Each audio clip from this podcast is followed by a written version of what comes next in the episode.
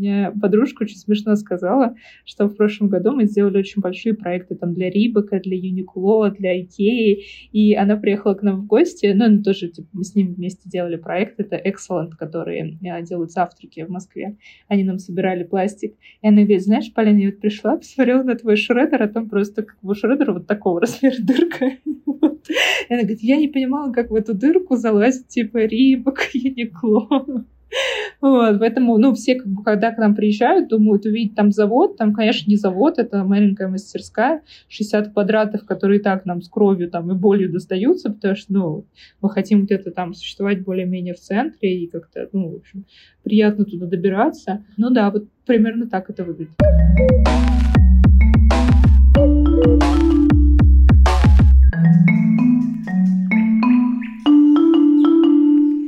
Привет, это Лина и подкаст Сега на Эко. В этом выпуске вы услышите историю о том, как маленький магазинчик вырос в популярный бренд украшений и предметов из переработанного пластика. Меньше чем за три года своего существования этот бренд успел поработать с такими компаниями, как Рибок, Сбер, Авито, Икея и другими гигантами. Вы узнаете не только о становлении устойчивого бизнеса, но и о том, как он адаптируется к новым реалиям, о перспективах, производстве, сокращениях в команде и о переезде в Грузию. Некоторые из вас наверняка уже догадались, что речь идет о бренде Recycled Objects и знают, насколько крутой и модный у них дизайн. А если вы никогда про такую компанию не слышали, то рекомендую вам сейчас зайти на сайт по ссылке в описании и посмотреть, как может быть реализован потенциал переработанного пластика. Для того, чтобы была возможность создавать подобную красоту, важно сортировать мусор. Так вы даете ему вторую жизнь. Теперь самая приятная часть. Мы подготовили для вас конкурс. Вы можете выиграть сертификат на 3000 тысячи рублей в онлайн-магазине Recycled Objects. Правила участия максимально простые. До 30 июня необходимо оставить отзыв на подкаст на любой из платформ. Дальше вы делаете скриншот отзыва и отправляете мне в Telegram Лина Туомас, ну или на почту, и я вам присваиваю номер участника. Так мы точно с вами не потеряемся. 30 июня мы проведем розыгрыш в инстаграм-аккаунте подкаста и с помощью генератора случайных чисел выберем победителя. Имя победителя я также озвучу в выпуске после 30 июня, поэтому не забудьте подписаться на подкаст. Горячо рекомендую вам участвовать в этом конкурсе, потому что шансы выиграть а, сертификат на 3000 рублей очень высоки. А сейчас встречайте создательницу бренда украшений из переработанного пластика Recycled Objects Полину Черповицкую. Привет, Полина. Привет, Лина. Полина, расскажи, какой у тебя бэкграунд, чем ты занималась до проекта Recycle Objects? Можно начать с того, что я э, закончила мархи и должна была стать архитектором, но как-то так не сложилось. Я еще в институте поняла, что, наверное, у меня не тот тип человека, который может делать что-то очень долго и ждать долго результата. И еще в институте я начала делать какие-то поделки, ну, типа брошки, сережки я это называла, потому что у нас было много всяких технологий, и мы изучали там 3D-принтер, лазерные резки и так далее. И я начала делать с подружкой просто сережечки, мы начали их продавать на ламбаде, и это все так оказалось интересно, и это оказалось намного прибыльнее, чем работать работать там на part-time где-то архитектором. Вот, и поэтому сразу же я поняла, что я, наверное, по этой истории не пойду, и мне в целом был интересен бизнес, я в этом тоже ничего не понимала, и до сих пор как бы сталкиваюсь с тем, что у меня, конечно, нет никакого образования бизнесового, это большая проблема. Мы поиграли с подружкой в эти брошки-сережки, я закончила институт, а, мы расстались, ну, как бы в силу того, что у нас как-то приоритеты разные были в жизни. И я начала делать бизнес по сувенирам. И это были сувениры для музеев. Это как бы были русские музеи вначале, потом это были иностранные музеи. И это такая, с одной стороны, интересная история, потому что ты много работаешь с музеями, с а, вот этими piece of art, и ты много всего этого придумываешь, но вроде как бы там я занималась этим пять лет, и через пять лет меня уже как бы тошнило, и сейчас мы до сих пор, у меня есть эта часть бизнеса, она просто из-за пандемии до сих пор не а, вернулась на те же обороты, которые были, вот, и мне уже с трудом, если честно, себя заставить, потому что весь дизайн там рисовала я, но у меня была как бы какая-то такая, скажем, база, у меня было производство, у меня были сотрудники, и поэтому, ну, для меня вот начать Recycle Object это не то, что я такая села и такая, сейчас я напишу бизнес-план, сейчас я пойму, сколько это будет стоить. Я как бы просто тупо понимала, что мне надо, ну, в пандемию спасать сотрудников, и нужно что-то сейчас изобрести, и у меня была эта идея как бы давно, я что-то даже там пыталась пробовать, вот, поэтому это как бы само собой так получилось, поэтому сейчас, когда случился этот новый а, виток а, изменения бизнеса, скажем так, а, я уже так спокойно к этому отнеслась, подумала, что, наверное, это опять же новый какой-то такой этап, где ты можешь что-то придумать новое, потому что, ну, все равно там за два года ты уже привыкаешь и такой расслабляешься, и тебе уже не так интересно, и уже какие-то успехи не кажутся такими успехами. Вот, поэтому примерно такой был путь, как я к этому пришла. Расскажи про сам проект Recycle Objects. В чем его суть? Что вы там делаете? Почему мы вообще здесь разговариваем в подкасте про экологию? Вообще нужно сразу сказать, что мы не эко-проект. Я достаточно четко это поняла в какой-то момент, когда у нас была волна такого хейта не, не маленького, когда мы начали в гараже продаваться. А мы занимаемся только популяризацией этой темы, от того, что мы там перерабатываем 2 грамма пластика а на сережки, это мир как бы не изменит. Ну, у нас были какие-то большие проекты, когда заказывали очень много какие-то корпоративные заказы, но в целом это все еще не вопрос того, что мы прям вот избавляем да, от пластика планету. Во-первых, нам сложно собирать самим пластик, мы покупаем уже от компаний, которые собрали этот пластик, да, ну и то есть маловероятно, что он бы прям вот так вот оказался бы на помойке, все-таки его кто-то уже собрал. Поэтому мы скорее про вообще вопрос того, что я сама не была эко фанатичным человеком до того, как начала заниматься этим проектом. Но когда ты погружаешься в эту тему, когда ты начинаешь очень много об этом, даже ну, не то что читать, а как-то информация вокруг прилипает к тебе, то ты начинаешь об этом задумываться. Ну, это мой любимый пример, что ты там не берешь пакет в магазине, тащишь это все в руках.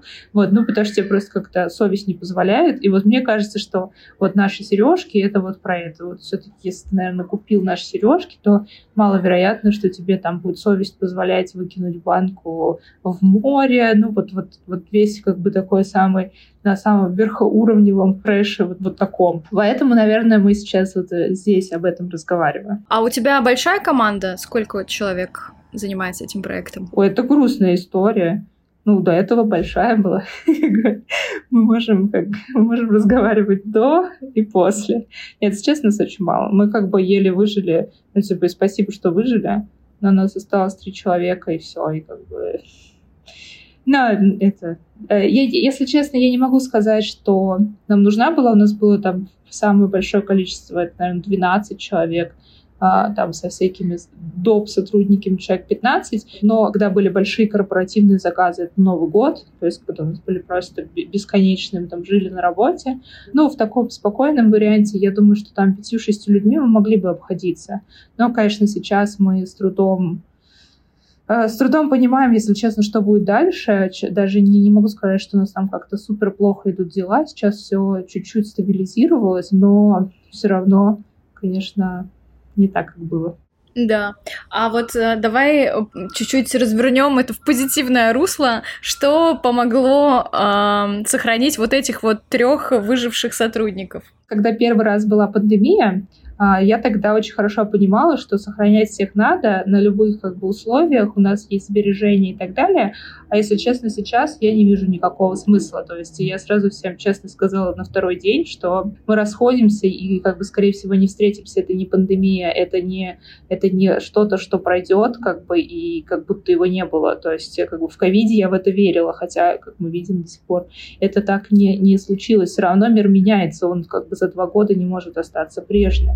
И э, остались, у меня осталась просто сотрудница, с которой мы пять лет работаем, и там просто по каким-то, ну, какой-то уровне, ну, я просто, ну, не могу, это человек, который мне там помогал, да, всю, всегда и вообще без каких-либо, в общем, это совершенно другое. И остался просто начальник производства, потому что я не в Москве нахожусь, а у нас все-таки там машины, да, какие-то, ну, оборудование, и за ним надо следить. И мы оставили мастерскую. Мастерская — это самый дорогой сотрудник, скажем так, сейчас для нас.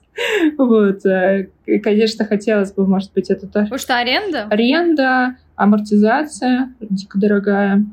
как бы вот когда начинаешь бизнес строить как бизнес, ты вообще удивляешься, как дорого стоит производство, и понимаешь людей, которые на аутсорсе все делают. Очень хорошо.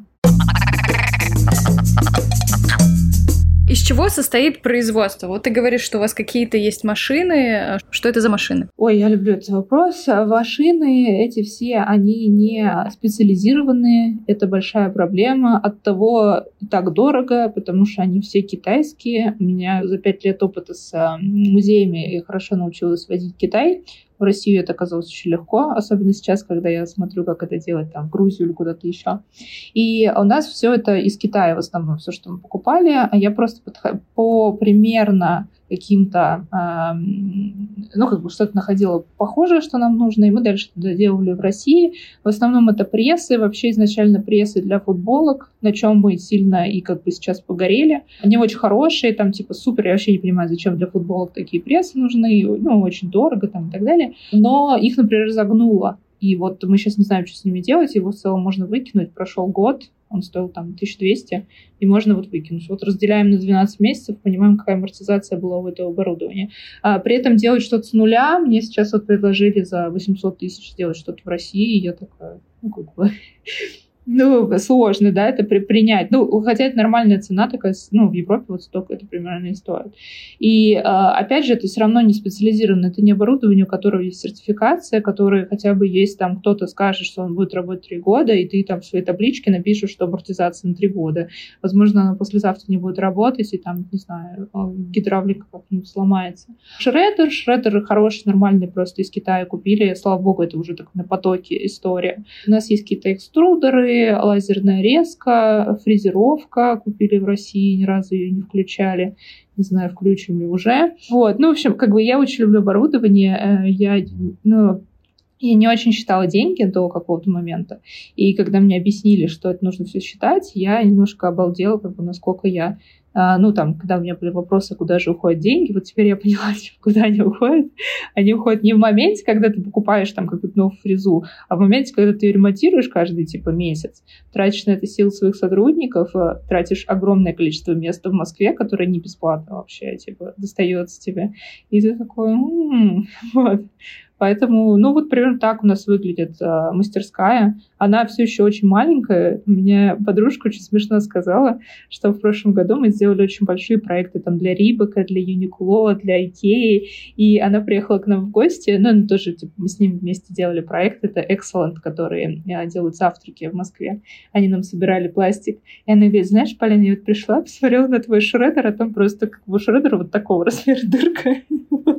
И она говорит, я не понимала, как в эту дырку залазит типа Рибок, Юникло. Вот, поэтому, ну, все, как бы, когда к нам приезжают, думают увидеть там завод. Там, конечно, не завод, это маленькая мастерская, 60 квадратов, которые так нам с кровью там и болью достаются, потому что, ну, мы хотим где-то там существовать более-менее в центре и как-то, ну, в общем, приятно туда добираться. Ну да, вот примерно так это выглядит. А вот ты сейчас находишься в Тбилиси, мы с тобой разговариваем, ты на балконе своей новой квартиры в Ваке. Как ты там оказалась и не мешает ли это твоему бизнесу, то, что ты находишься в другой стране сейчас? Наверное, нужно знать, что я работала почти наверное, три года или четыре удаленно до этого, вот э, все, что мы с музеями делали, потому что у меня было производство. И я, когда первый раз уезжала, я думала, что это, ну, как бы конец, потому что, ну, как производство можно оставить, оно же физическое, да, то есть там люди себе пальцы могут отрубить.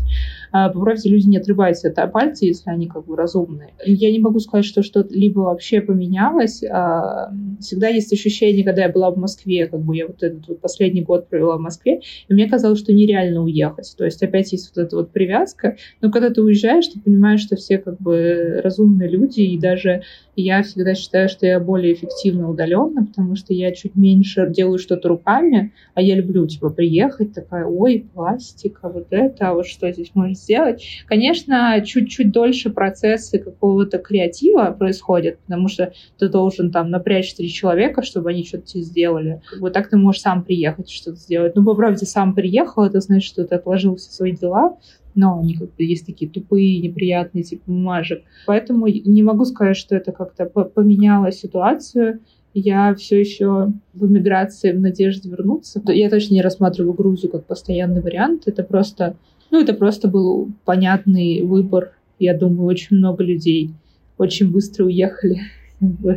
Я, не, я ничем не отличаюсь. Не то, что я там пять лет строила какой-то план, что я сюда перевезу оборудование. Я посмотрела, ну, типа, в первой неделе, конечно, было ощущение, что надо все увозить и так далее. Но потом, когда ты посчитал, сколько это разваливающееся оборудование стоить сюда привезти, сотрудников надо тоже перевести, их надо где-то поселить. Вот это вот все. И как бы все как-то немножко подрасслабились, и вроде там все работает, и даже какие-то заказы есть русские. Вот, я пока, ну, я просто пока выбираю, я все еще хотела как бы вернуться после окончания военной операции. Если бы была возможность передислоцировать свое производство, ты бы это сделала и таргетировалась бы уже тогда не на Россию, а на какие-то другие страны. Вот представим идеальную картину, что ты можешь делать все, что хочешь. А зачем? Не-не-не, ну слушай, я уже здесь очень давно нахожусь, как бы в первый, знаешь, в первый момент, когда все уезжают, такие, хочу работать на Европу. Ну, как бы я когда сейчас это слышу, это, конечно, смешно звучит, ну, как бы все, конечно, хотят, но как, как это делать, непонятно. А по факту, нет, Грузия очень неудачный вариант. Э, далеко, дорого, дорогая доставка дико. А, э, нужно платить налоги при ввозе в Европу. Это даже не Украина, на Украине так не надо было делать.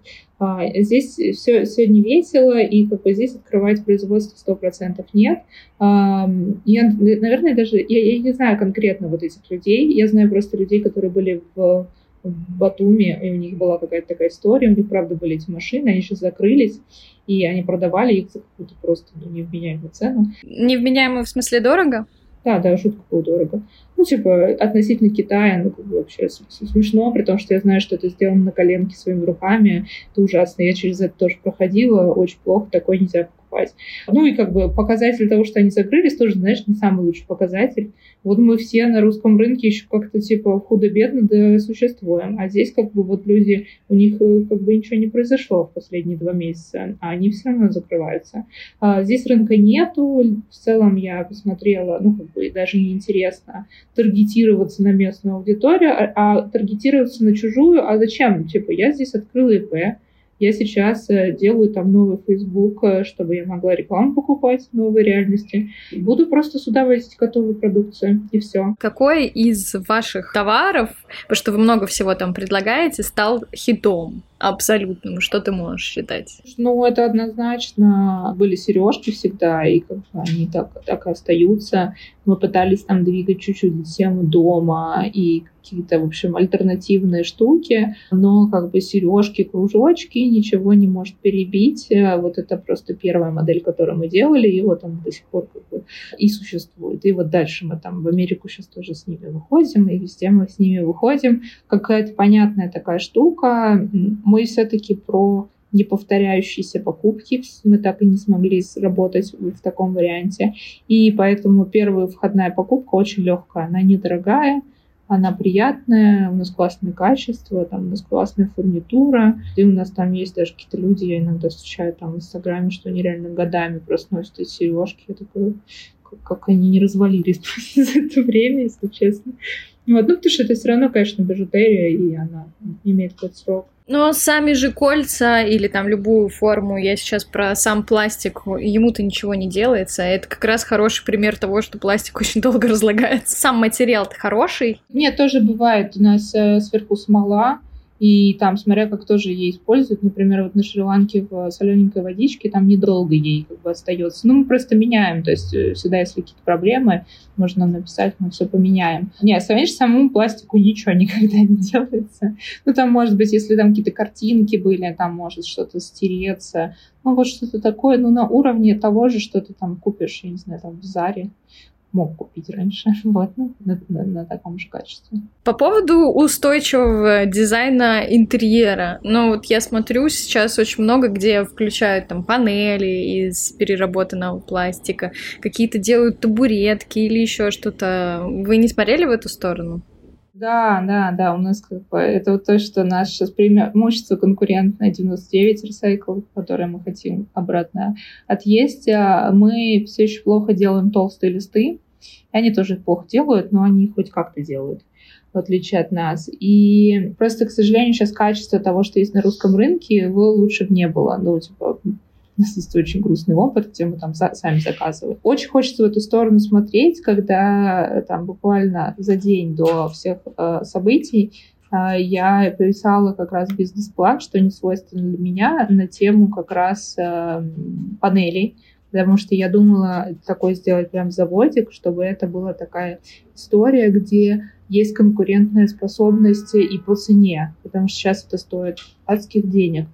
И а у нас вообще было ужасно дорого стоило, потому что мы дизайн продаем, а не просто э, ну, материал.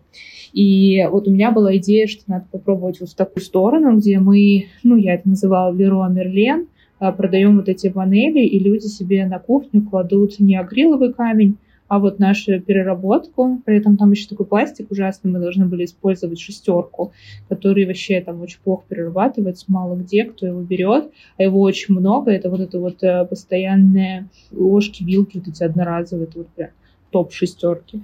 Можно было бы там заколабиться с кем-то, чтобы кто-то это отдавал, там мыл. Такая была классная идея. Но она вот на корню и закончилась. А размещаетесь вы где? На каких-то маркетплейсах или у вас только на сайте можно заказы сделать? У нас есть прикольный магазин даже, мы выбрали его как нашу площадку, где можно прийти и все посмотреть, потому что мы не хотели свой офлайн делать, но при этом офлайн нужен, и классная такая синергия, что у нас там прям стол, и мы прям все туда поставляем. А мы есть в цветном, ну там как бы просто корнер, и мы в нем а, представлены. И мне кажется, еще какие-то есть магазины мелкие, но я их даже не помню. У нас нет такого. В какой-то момент мы приняли решение, что мы не продаемся через ритейлеров, потому что ритейлеры уделяют очень мало внимания э, продукту, когда он лежит у них. Вот, так как это не выкуп, а реализация, для нас это замороженные деньги, и на данный момент мы только под выкуп работаем, если кто-то что-то хочет у нас, он может что-то выкупить и сам дальше как хочет это реализовывать. Тем более, что мы русский рынок больше не поддерживаем в плане соцсетей и так далее.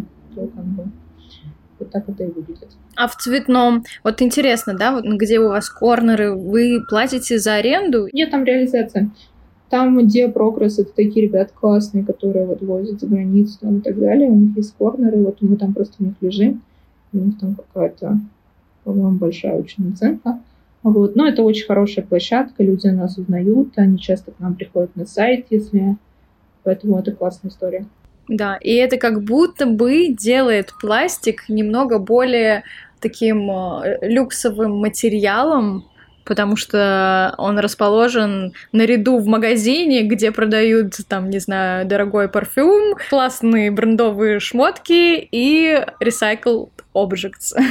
Да, мы среди бижутерии лежим, то есть не, не такой уровень лоска.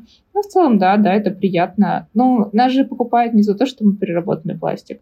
Это наше конкурентное преимущество перед всеми, кто занимается переработанным пластиком. В целом, очень мало брендов даже в мире, ну, в основном это мебель. Это те, кто делает акцент на свой дизайн и просто выбирают э, пла- переработанный пластик в качестве дополнительного визуального какого-то дополнения, потому что я думаю, что если бы мы сделали вот эти вот серьги, кружочки из обычного пластика, ну, какого-то интересного, да, много хороших пластиков, то они бы не хуже продавались при должном маркетинге. Шок-контент сейчас. У нас вообще у нас есть покупки, когда люди не, не, не знают, что это переработанный пластик. Всем нравится вот это вот ощущение, мы называем это новый мрамор. Всем нравится, что это такая мраморная история, при этом она супер легкая и как бы, мне кажется, это выигрыш. А то, что это переработанный пластик, да, конечно, когда это делают подарки, чаще всего это делают подарки эко-увлеченным людям, да. Но когда покупают себе, тем более, что мы про импульсивные покупки, мне кажется, это просто человек скроллит такой, о, красивые сережки. О, они еще и без переработанного пластика беру.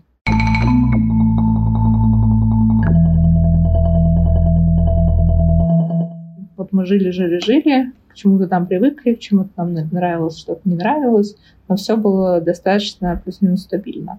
Вот, и тут мы в один день проснулись поняли, что все, что было до этого, больше не существует. Это вот я уже то, что начала рассказывать, что нужно смотреть, конечно, на Европу и на Америку, но по факту это почти нереалистично, потому что если в Америке можно было открыть компанию раньше с русским паспортом, то с 24 числа это невозможно. Ну, может, не с 24, но плюс-минус. И ты в этот момент такой, а что же делать? А как продавать-то?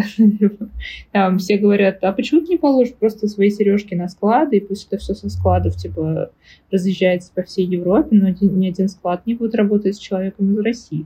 Непонятно, как это вывозить, возить, официально продавать. Ты же не, ну, не просто будешь возить на самолете, да, в чемодане. Это все надо официально вести. А из России ничего не вывести. Вот, ну, много вопросов. И в этой, конечно, реальности трудно, потому что ты понимаешь, что у тебя классный продукт, у тебя классный проект. А, тот же Precious Plastic, он очень поддерживает какие-то крутые проекты. Мы никогда им ничего не писали о нас, я не уверена, что они вообще знают, что мы существуем, при том, что мы как бы, ну, относительно очень большие, у нас были очень большие проекты с классными брендами, ну, мало кто может вообще рассказать про такое. При этом русский рынок, правде, был очень тоже к этому открыт не все, все коллаборации, которые мы делали, мы ни разу не находили никого сами. Эти все бренды сами к нам пришли. Они были все интернациональные. И у нас были большие планы там вообще по, по всему миру. Но, говорю, непонятно, непонятно, как с юридической точки зрения это все оформлять, к сожалению. Но думаю, что как бы это вопрос просто времени. И дальше можно будет что-то придумать. Пока я вижу просто как э, вариант э, продаваться байером, у меня хороший опыт с музеями иностранными. Иностранные музеи не знают эту жуткую систему под реализацию, слава богу. И, ну, как бы магазины тоже не знают. У них просто нет такого. У них есть 30 days, э, days net, называется это, когда ты отдаешь свою продукцию, она 30 дней продается, но в целом продается или не продается, неважно, тебе через 30 дней выплачивают все деньги. Ну, такая отсрочка. Это очень популярная. Бывает еще 60 дней также. 90, наверное, тоже бывает. Не знаю, у меня никогда не было. Да, она удобная, но как бы ты по факту все равно получишь деньги. Да, они замороженные, но ты даже знаешь, насколько. Ну, то есть у нас с Рибаком было 60 дней вот такой заморозки, даже в России. Это нормальная система. Я думаю, что, может быть, вот через байеров это хороший вариант ехать, потому что они просто выкупают у тебя, ну, в моем случае, там, у грузинского моего юрлица, и а, дальше ты, ты получаешь какую-то узнаваемость, потому что тоже я была так воодушевлена, что мы здесь так хорошо умеем делать маркетинг, и там много каких-то знакомых, и, ну, э, такого Инстаграма, как в России, вообще мало где можно увидеть, ну, типа, как качество. И мне казалось, что мы сейчас сейчас очень хорошо выстрелим, но когда ты понимаешь, сколько стоит таргет в Европе, и что там, типа, подписчик измеряется не рублями, а, типа, сотнями рублей, то ты как бы понимаешь, что велика, ошиб... ну, велика цена ошибки, а когда ты еще находишься в Грузии, будешь отсылать это за дофига денег, и ты будешь, и не факт, что это дойдет, вот из таких разрядов, ты как бы понимаешь, что можешь просто слить жестко много денег и не получить результат. Не потому, что у тебя продукт плохой, проект неудачный, а потому что у тебя просто очень много вводных, которые будут смущать человека на уровне импульсивной покупки. Я до проекта Recycle Object у меня не было инсты, там не, не то, что проекты свои личные, я вообще в этом ничего не понимала. И я за эти два года неплохо научилась, ну, не сама вести, но, по крайней мере, нанимать сотрудников, которые вели у нас а, вот этот вот импульсивный, да, вариант вот этого Инстаграма. Таргет так был настроен, сама инста была так настроена но мы никогда не задумывались вот, о, о вот таких вот там вариантах, когда у тебя там по 20 тысяч, по 100 тысяч что-то стоит, когда тебе долго нужно, да, вот это вот разогревать человека, доверие, лояльность, вот это вот все. И сейчас вот в Грузии есть очень классные бренды, большие, есть прям вообще огромные бренды, которые вот прям здесь, они отсюда отправляют, то есть они для меня такой как бы ну, моя надежда, и когда я в банк прихожу, я им показываю эти сайты, говорят, они могут, значит, я могу. А, но они очень дорогие. Они стоят там, типа, косарь долларов за, типа, платье. Им, во-первых, на доставку плевать, сколько там этот дичель стоит, 50 долларов или 60. У меня все, все сережки 50 стоят. У них люди, конечно, ну, по-другому относятся. Они готовы ждать, они готовы к тому, что им придется заплатить тексис, когда это все к ним приедет. И поэтому вот мы в каком-то ступоре. То есть я не понимаю, как из этого сделать какой-то очень дорогой проект. Ну вот сколько это стоит, вот я настолько это, если честно, оцениваю. Сейчас просто ни с чего поставить этих сережек 200 долларов. Наверное, можно, если честно. Вопрос же твоей наглости. Если ты будешь э, фурнитуру делать хотя бы из серебра, например. Нет, нет. это не важно. Правда, ну, типа есть э, спокойно, даже в России продаются эти бренды европейские, где бижутерия стоит по 20-30 тысяч рублей. Спокойно. Ну, типа, это стоит 200-300 евро. Это не очень большая цена. Ты платишь за дизайн. Какая разница, из чего это сделано, если дизайн гениальный? Вам у нас не просто гениальный дизайн, мы там еще вручную это все делаем, мы просто как бы, заморачиваемся так сильно. Но э, здесь вот именно вопрос э, ну, правильного позиционирования. Вот сейчас э, думаем на тему этой стратегии, чтобы как, как бы можно было себя подавать. И это вообще очень интересная работа она такая творческая, не, ну, ты ничего не должен делать, кроме как сидеть и думать просто. Вот, ну, посмотрим, насколько у нас это получится. Ну, это сложно, потому что в Москве мы просто справлялись с восходящими заказами, и мы жили только на корпоративе, наш интернет-магазин был такой развлекаловкой. Он не приносил нам денег, он приносил нам все корпоративные заказы. И мы считали это рекламной площадкой, чем э, деньгами. Сейчас, конечно, он еще там типа в пять раз хуже работает, чем работал до этого, но заказы все еще приносят. Плюс я поняла, насколько важен коллаборационный маркетинг. Мы до этого не обращали на это внимание, потому что сложно было отследить. У нас и так был большой процент входящих, а сейчас э, вот мы сделали с Excellent э, коллаборацию, мы же соцсети не ведем на русский рынок, а здесь мы, ну, рассказали, они рассказали, мы там что-то где-то попостили, и у нас очень много ресторанов пришло.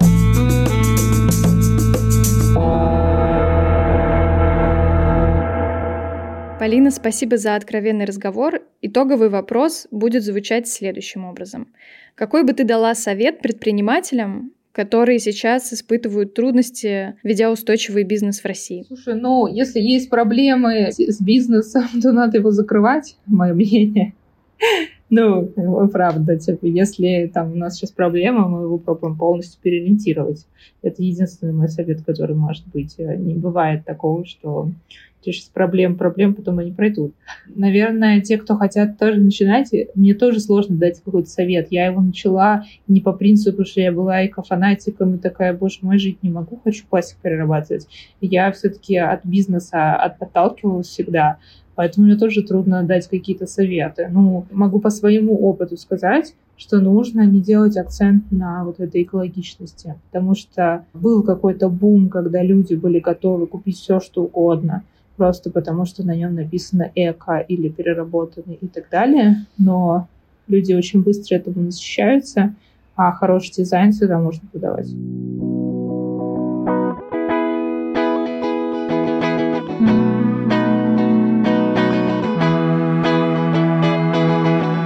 Ссылки на организации, которые мы сегодня так или иначе упоминали, вы найдете в описании к этому подкасту.